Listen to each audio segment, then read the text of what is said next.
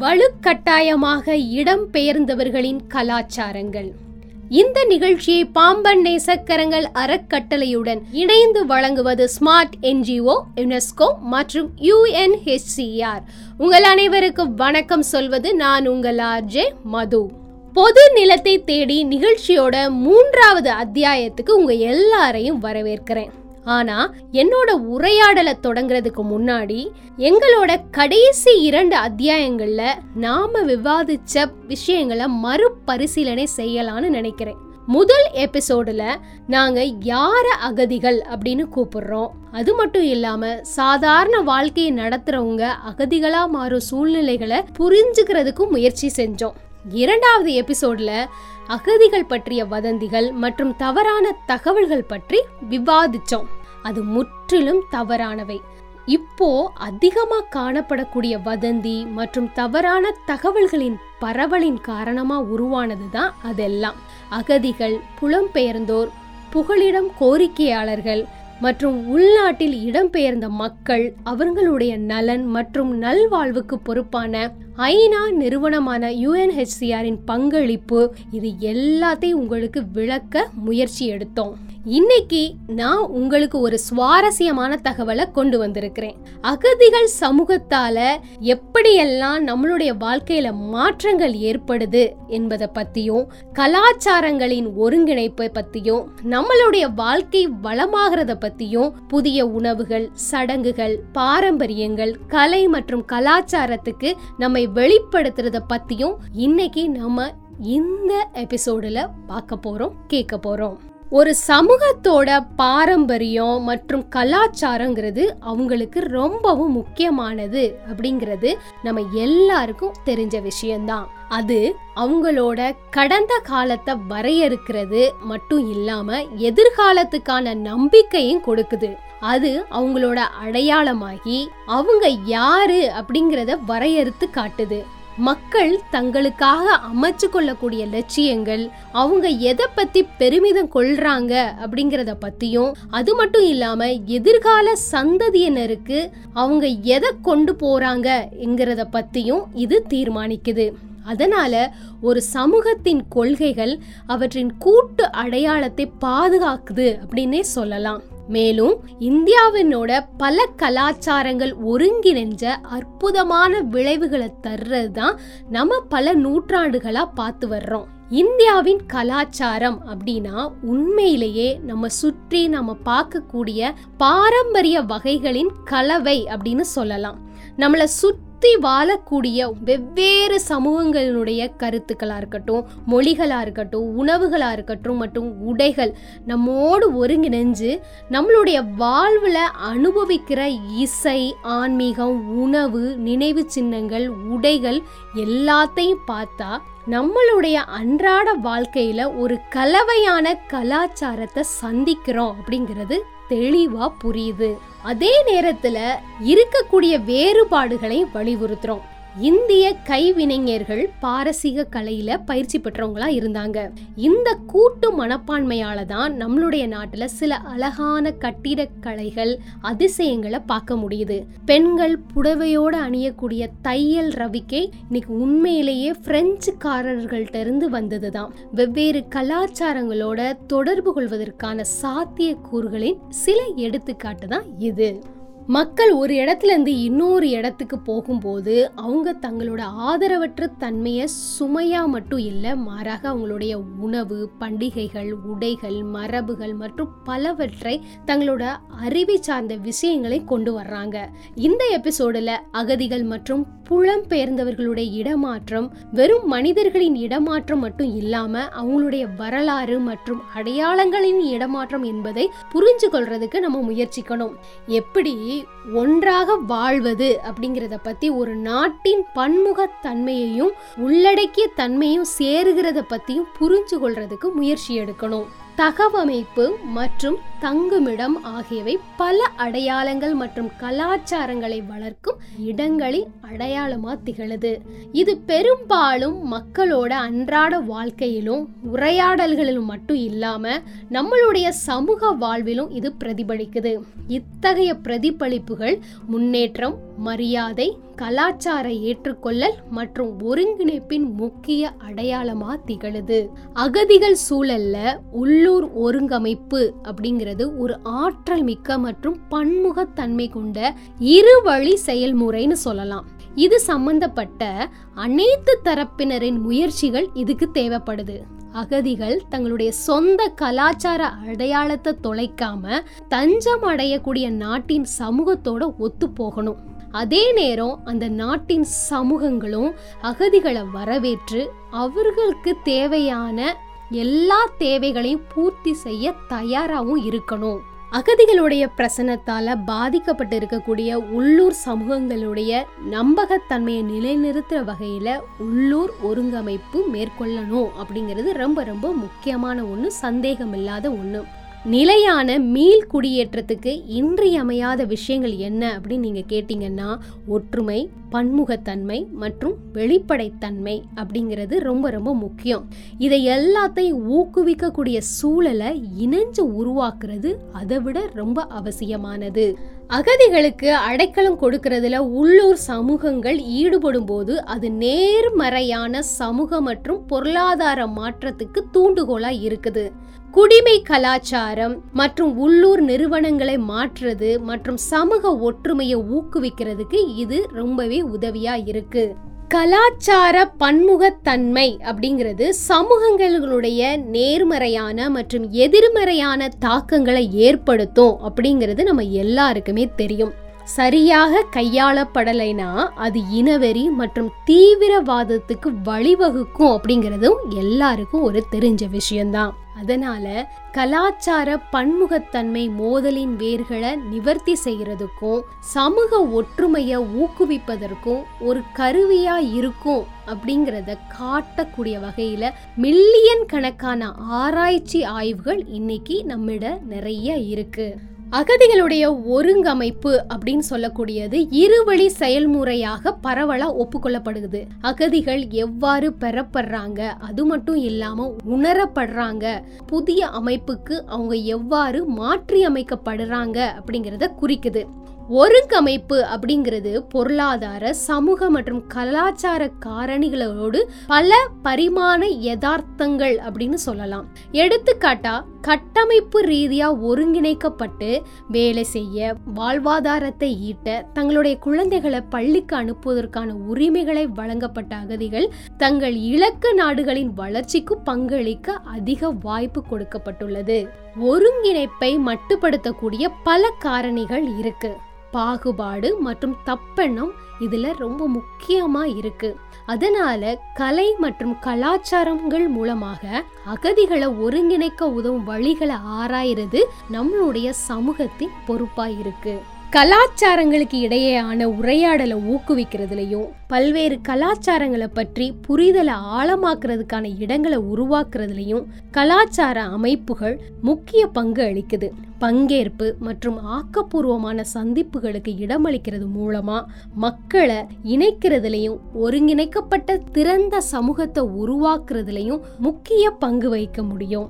மொழிங்கிறது ஒருங்கிணைப்புல முக்கிய பங்கு வகிக்குது. கலை மற்றும் கலாச்சாரத்தின் பண்பாடு வெவ்வேறு குழுக்களிடையே வாய்மொழி அல்லது தொடர்பை ஊக்குவிக்க ரொம்பவே உதவியாக இருக்கு அதே மாதிரி உள்ளூர் மொழியை அகதிகள் கற்றுக்கொள்றதுக்கு ரொம்பவே உதவியாக இருக்கு. உணவு அப்படிங்கிறது இணைப்புகளை உருவாக்குறதுக்கும் பகிர்ந்து கொள்றதுக்கும் ஒருவருக்கொருவர் புரிஞ்சு கொள்றதுக்கும் ஒரு அருமையான வழின்னே சொல்லலாம்.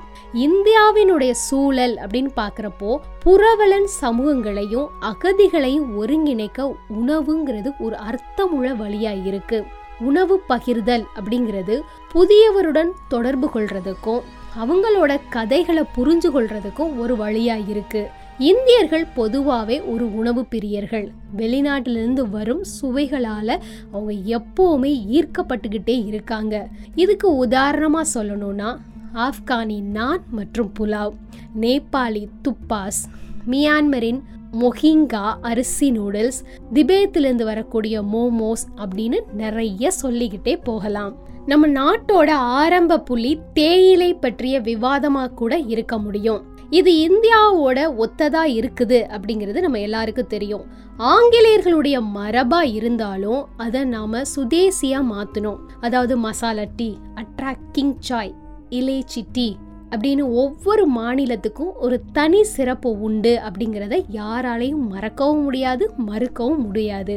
நம்மளை பொறுத்தவரை தேநீர் அப்படிங்கிறது உரையாடலுடைய மையமாக தான் செயல்படுதுன்னு சொல்லலாம். மக்களை சந்திக்க ஒரு டீ ஷாப்புக்கு போகிறோம் பல வணிகங்களை ஒரு கப் தேநீரில் சீல் வைக்க முடியுது. விவாதங்கள்னு சொல்கிறப்போ அரசியல் சம்மந்தமாகவோ இல்லை குடும்ப நிலைகள் பற்றியோ இல்லை பல விஷயங்கள் பற்றியோ எதை வேணாலும் பற்றினாலும் இருக்கலாம். தனித்தனியாவா இருந்தாலும் சரி இல்ல ஒரு ஒன்னா இருந்தாலும் சரி ஒரு தேநீர் கப்புக்குள்ள சிரிப்பு துக்கம் அமைதி என்னென்னமோ உள்ளடக்கி போய் இருக்கு. ஒரு கப் தேநீரோட ஒரு நீண்ட நாளை முடிக்கிறது எப்போவுமே ஒரு நிம்மதியை கொடுக்கும். இந்த தேநீர் அப்படிங்கிறது சுவைகள் மற்றும் வகைகளால் மாறலாம். ஆனால் டீ எல்லா கண்டங்கள்லையும் பயன்படுத்தப்படுது. ஆப்கானிஸ்தானில் தீவிர காலநிலையை சமாளிக்கிறதுக்கு இது ஒரு சிறந்த பானமாக பயன்படுது. இது ஹக்வா அப்படின்னும் உப்பு தேநீர் அப்படின்னும் அங்கே அழைக்கிறாங்க. இதில் ஒரு சுவாரஸ்யமான விஷயம் என்னன்னா இந்த ரெண்டையுமே நம்மளுடைய நாட்டில் இருக்கக்கூடிய காஷ்மீரில் பிரபலமாக குடிக்கிறாங்க. இலங்கை மற்றும் பல அண்டை நாடுகளை மாதிரி மியான்மருக்கும் அதன் சொந்த தேயிலை வடிவங்கள் அப்படிங்கிறது இருக்கு. இரண்டாயிரத்தி பதினஞ்சாம் ஆண்டுல அகதிகளோட எண்ணிக்கை உச்ச கட்டத்தில் இருந்துச்சு. மில்லியன் கணக்கான அகதிகள் ஐரோப்பாவை நோக்கி நகர்ந்து போனாங்க. பிரான்ஸ் ஒரு புதுமையான பரிசோதனையை முயற்சி பண்ணாங்க அந்த நேரத்துல. தலைநகர் பாரிஸ்ல அகதிகளுக்கான உணவு திருவிழாவை ஏற்பாடு செஞ்சாங்க. அவங்களோட உணவு இதனால் பெரிய அளவில் பிரபலம் அடைஞ்சது. பாரிஸ்காரங்களுக்கும் அந்த அகதிகளுடைய உணவும் ரொம்ப பிடிச்சிருந்தது. இதன் விளைவா பல பாரிசியரின் உணவகங்களுக்கு பல அகதிகளுக்கு வேலை வாய்ப்பு கொடுத்தது மட்டும் இல்லாம அந்த உணவகங்களுடைய உணவுகளும் மேம்பட தொடங்குச்சு. அகதிகள் ஒருங்கிணைப்புக்கு உதவுறதுக்காக உணவை பயன்படுத்தி பல மாற்றங்களை கொண்டு வந்தது பாரிஸ். இதை நாமும் செய்யலாம்ல? உணவு கலை மற்றும் பிற வழிகளில் கலாச்சார ஒருங்கிணைப்பு தேவை அப்படிங்கிறத பற்றி நம்ம பேசிக்கிட்டு இருக்கோம். இந்தியா அப்படிங்கிறது ஒரு பன்முகத்தன்மைக்கு பெயர் பெற்றது. நூற்றி நாற்பது கோடி மக்கள் தொகை இருபத்தெட்டு மாநிலங்கள் மற்றும் எட்டு யூனியன் பிரதேசங்கள்னு நாம் எண்ணற்ற பழக்க வழக்கங்கள் மற்றும் பாரம்பரியங்களை கொண்டிருக்கிறோம். இது எல்லாருக்குமே தெரிஞ்சது தான் இப்போ பார்த்தீங்கன்னா ஒவ்வொரு முப்பது கிலோமீட்டருக்கும் பேச்சுவார்த்தை மாறுது பழக்க வழக்கங்கள் மாறுது உணவு பழக்க வழக்கமும் மாறுது.